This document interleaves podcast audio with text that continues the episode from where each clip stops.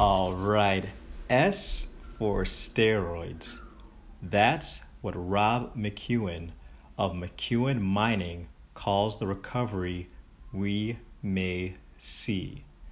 Now, before we get into that, just have to say, if you're new to this channel, please hit the subscribe button down below, and also please hit the like button. It helps to get this economic evangelism out there to the masses.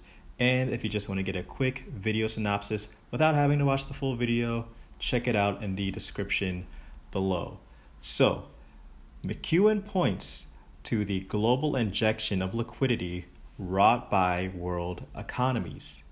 Now, he mentions that economies acting in concert to enact what he calls, QE on steroids in this interview with Kitco, will cause a debasement of currencies. And he sees this as a positive for gold and silver and anything that would essentially be a hard asset.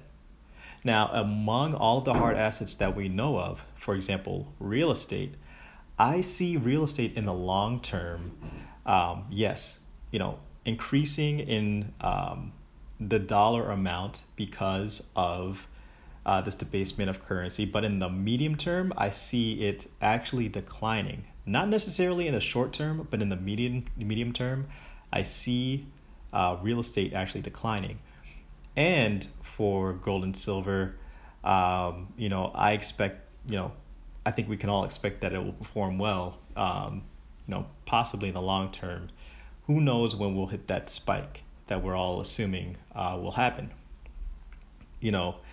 So when McEwen mentions the S shape, he's not really talking about the economy, the broader economy, as it were, but he's talking specifically about precious metals. So when he's talking about the S-shaped recovery, he's talking about what will happen to precious metals with this economy on steroids.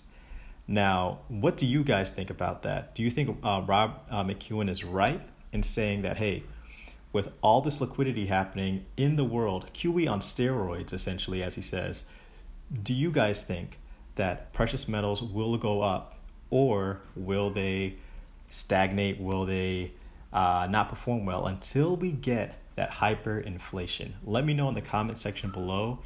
Thanks again for watching. Please hit that like button and also subscribe if you're new. Thanks again. It's Black Bullion.